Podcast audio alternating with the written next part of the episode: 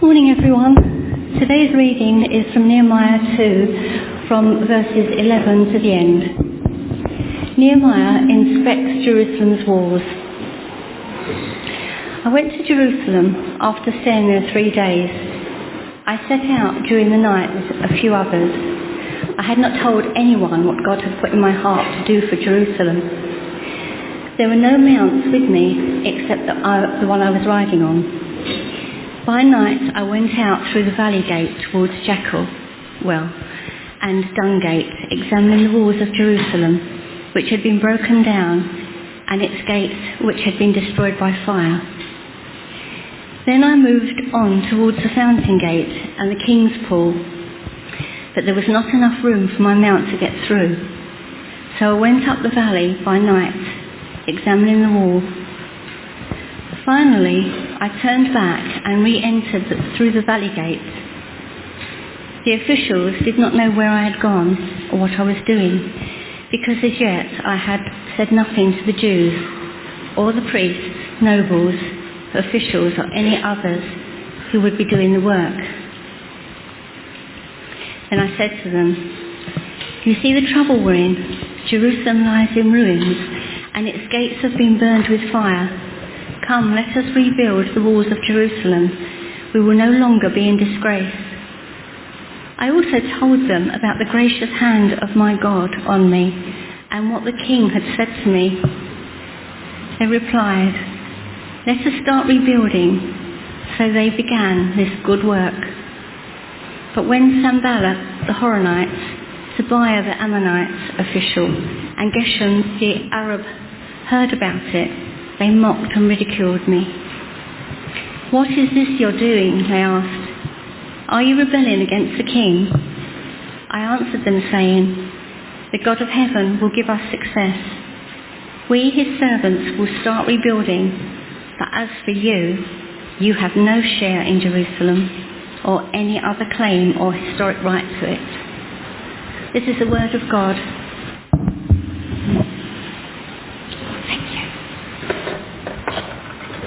Brenda. Wow, what an amazing time we've had together already this morning. It feels like that I have nothing really to add to what's already been said, but I guess I have to earn my keep, so I better bring something. I wonder how many of you have been watching the European Games this week or the Commonwealth Games in the last few weeks. I've been quite grateful that my diary in August has been a little bit quieter because I've been able to catch up on some of the sport. You know, the BBC reported that the Commonwealth Games broke records with over 57 million streams during the Games. That is a lot of people watching the athletics and all the other sports. You know, and as athletes compete, they all seek a medal and the recognition that comes with it. Those who win a gold are held up as heroes. While most of us will have a desire to be recognised, our chances, I guess, of competing at the Commonwealth Games or the Olympic Games or any championship for that matter are pretty slim. Correct? Have I judged the congregation here at Rayleigh Riot? Okay. But people like to hear their name mentioned in a positive way. The Bible passage I had chosen for today actually follows the reading that Brenda just gave. And if you look at Nehemiah chapter 3, you will see why I didn't ask Brenda to read it out. Basically, the passage is a list of people who achieved some pretty major accomplishments, but they also have some very tricky names. At first glance, Nehemiah chapter 3 looks pretty dry. One Bible commentator refers to it as a colourless memorandum of assignments. It simply is a long list of names that are difficult to pronounce, information that seems redundant, and timelines that seem meaningless. It's hard to muddle through. And while we have skipped reading those 32 verses in Nehemiah 3 out loud, as we think today and reflect on the RBC value of participation, I believe that Nehemiah chapter 3 does contain great insights and principles that can have direct application to our lives today in 2022. So let me briefly set the historical context of Nehemiah.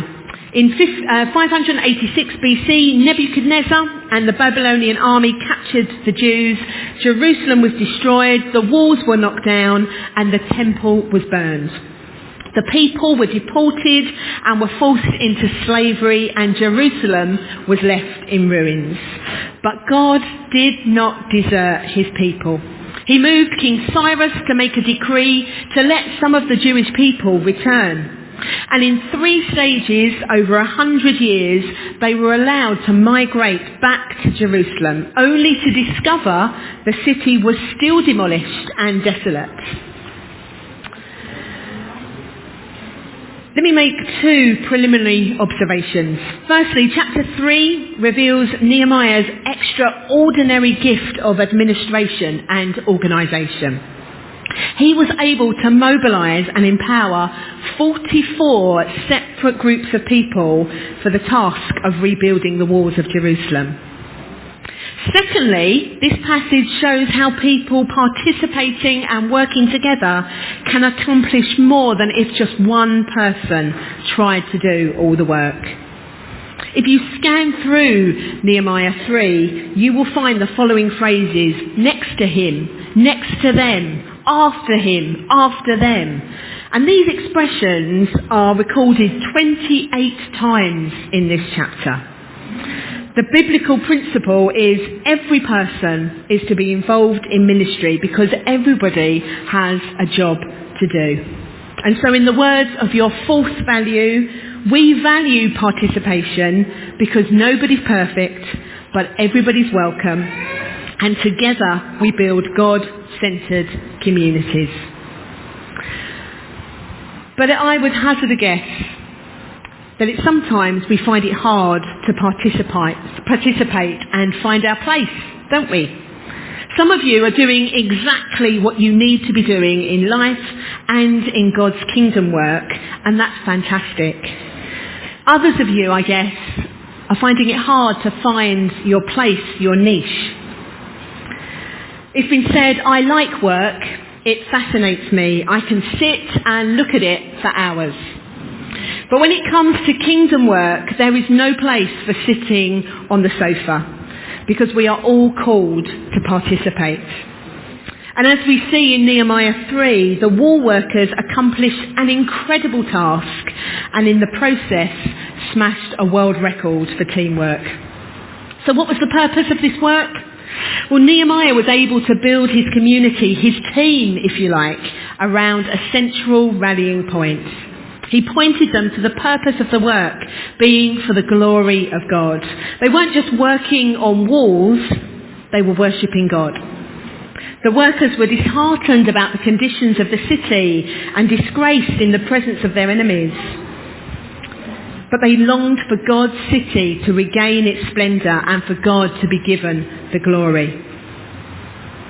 The purpose of all ministry, and really of life itself, is for the glory of God. 1 Corinthians 10:31 puts it like this: so whenever you eat or drink or whatever you do it all for the glory of God.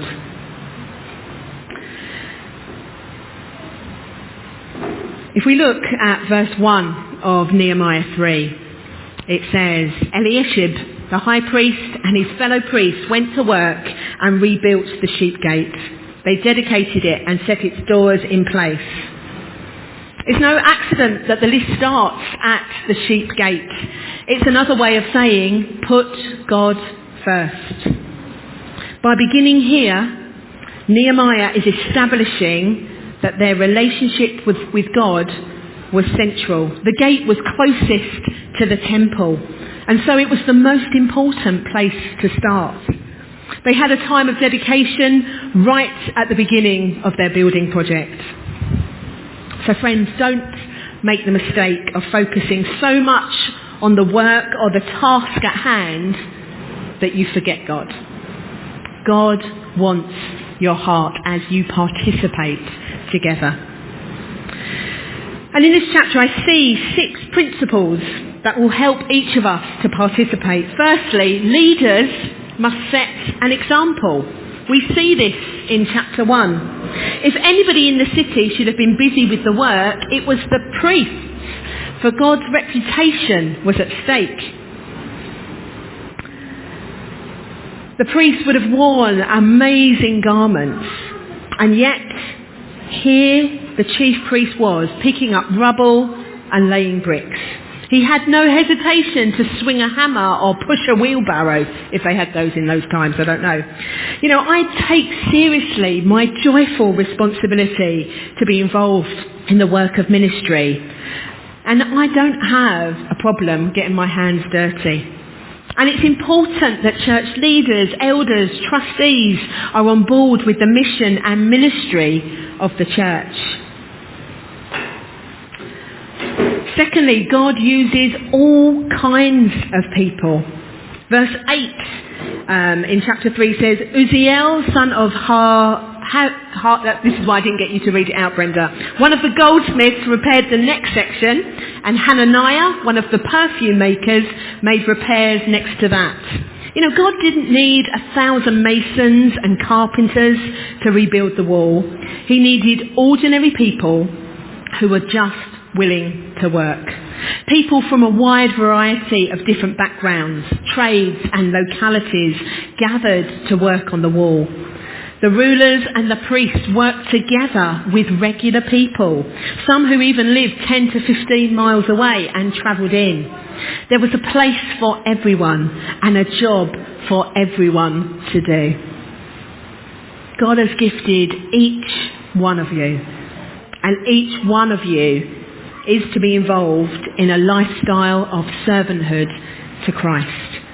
And as we use our gifts, we will be fruitful, we will be fulfilled, the church will be built, and God's kingdom will increase.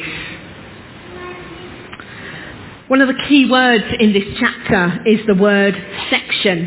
It's used 13 times. The wall was divided and people were assigned a certain section to work on. And likewise, just as one person couldn't do the whole work by themselves, so too you and I are called to a certain part of kingdom. No one can do everything, but everyone can do something. Romans 12 verse 6 says we have different gifts according to the grace given to us. Are you serving in your area of giftedness right now? And if not, perhaps it's time to find out where you can get involved. Thirdly, some people will not work. Having said that there is a place for everyone and a job for everyone to do, there will always be those who refuse to exert themselves. Most people worked, but some people shirked their responsibility. We see this in verse 5. The next section was repaired by the men of Tekoa, but their nobles would not put their shoulders to the work under their supervisors. Tekoa was a town about 11 miles outside of Jerusalem, and while some of the people commuted to the job site, the nobles from Tekoa called in sick. Actually, the text says that they refused to participate in the work of God because they didn't want to follow orders.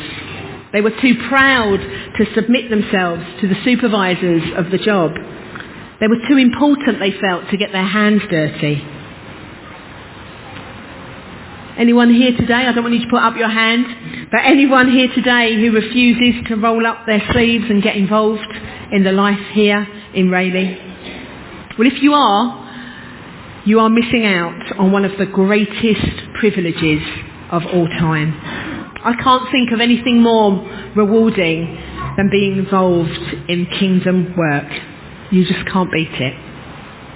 Fourthly, some do more work. In every church and in every project, there will always be some who don't really participate, and at the same time, there will always be those who do more work than others. Those men from Tekoa, well, in verse 5, we read that they finished their section, and then we go down to verse 27, and they pop up again, refusing to follow the bad example of their leaders. These workers went the extra mile. I picture them coming up to Nehemiah and saying that they'd finished their section. Nehemiah asks them, well, do you want to do a bit more? And they say, bring it on, we're on a roll, we're keen, let's keep on going. A guy called Biniu did the same thing. Another guy called Meshulam completed one part and then he went on to another section. You know, sometimes we can have a tendency within most of us to finish the work that we've volunteered to do. And then we stop, we stretch out our arms and say, you know what, that was great doing the Lord's work, but I'm finished. Time to put my feet up. Not with these guys here in Nehemiah 3. They knew that kingdom work was never finished. When we complete one job for the Lord, we can't just sit back and think that we've fulfilled our ultimate responsibility as a Christian. As long as there is work to do in God's kingdom, there's work for you and I to do. So get involved. Fifthly, some worked with passion. In the entire chapter, there is only one man mentioned who worked zealously. Verse 20, Baruch zealously repaired another section. The Hebrew word means to burn or glow, suggesting that he burned a lot of energy. He was not just serving, he was on fire. Everyone was working hard, but in a crowd of committed construction workers, Baruch stood out among the rest. You know, we need people like him in churches who will say, I don't really care what others are doing. I'm going to do my very best. I'm going to do what God has called me to do. Anyone want to be like Baruch here this morning? Are you willing to go the extra mile and burn with zeal and passion in your service and your participation? Are you tired of just going through the motions? Are you ready to get fired up and get involved for the kingdom? And then sixthly, some worked as families. The final principle from this great passage is that some people worked as families on a section either in the front of their home or another section away from their neighbourhood. At least 6 different workers plus an unknown number of priests repaired the portions of the wall that were nearest to their homes. And if all of us would follow this example, our streets, I truly believe, would look really different. Look at your neighbours, your neighbourhood as your mission field. Befriend them, serve them, pray for them. And I want to challenge each one of you this morning to identify 5 neighbours that live near you and pray for them if you don't already. Even if you don't know their names, pray for the family who live at number 24, for example. As a church here, you are committed to make an impact in the town and beyond. But it's first to begin at home. Jesus told his disciples that he had appointed them to go and bear fruit. The word appointed means that he had strategically placed them. And the truth is that God has placed each of us strategically right where he wants us to be. If God's work is going to get done, we are each called to participate and cooperate with one another, not compare or criticise. We must keep the main thing, by never forgetting that God's glory is at stake. Nothing has ever been done for God without some hard work.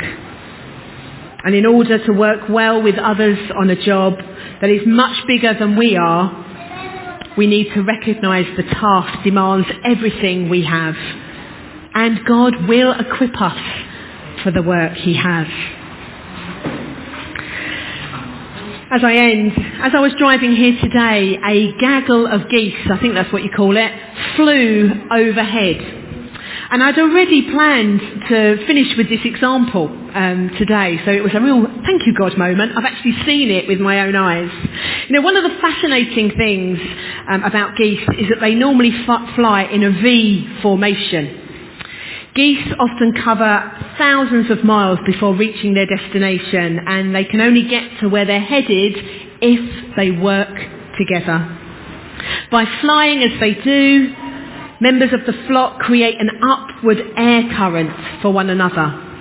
And by flying in this V shape, the whole flock gets 71% greater flying range than if each goose flew on its own. When one goose gets sick or wounded, two fall out of that formation and follow it down to help and protect it. They stay with the one who's struggling until they're able to fly again. The geese at the rear of the formation are the ones who do all the honking. It's their way of announcing that they are following and everything's going well. The repeated honks encourage those ahead to keep on going. And as I think about this, and as I thought about it as I was just driving here today, one lesson stands out above them all. It's the natural instinct of geese to participate and work together to enable them all to get to the place that they are going. Like runners on a relay team, everyone has to do their part if they want to win a medal. So whether it's flapping or helping or honking, the flock is in it together. They all stand together, as we saw earlier, which enables them to accomplish what they set out to do. How about you? You each have a part to play here at RBC and in God's mission to the whole world. Will you participate? Not because you're perfect, not because you've got it all together, but because you are invited to build God-centred communities. Let us pray.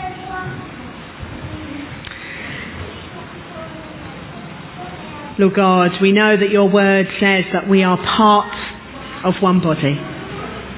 And Lord, as many of us perhaps are still trying to find our place, Lord, reveal to us what you would have us do.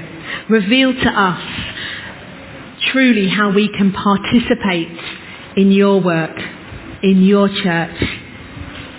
Lord, thank you that each one of us is called, is special, and is equipped.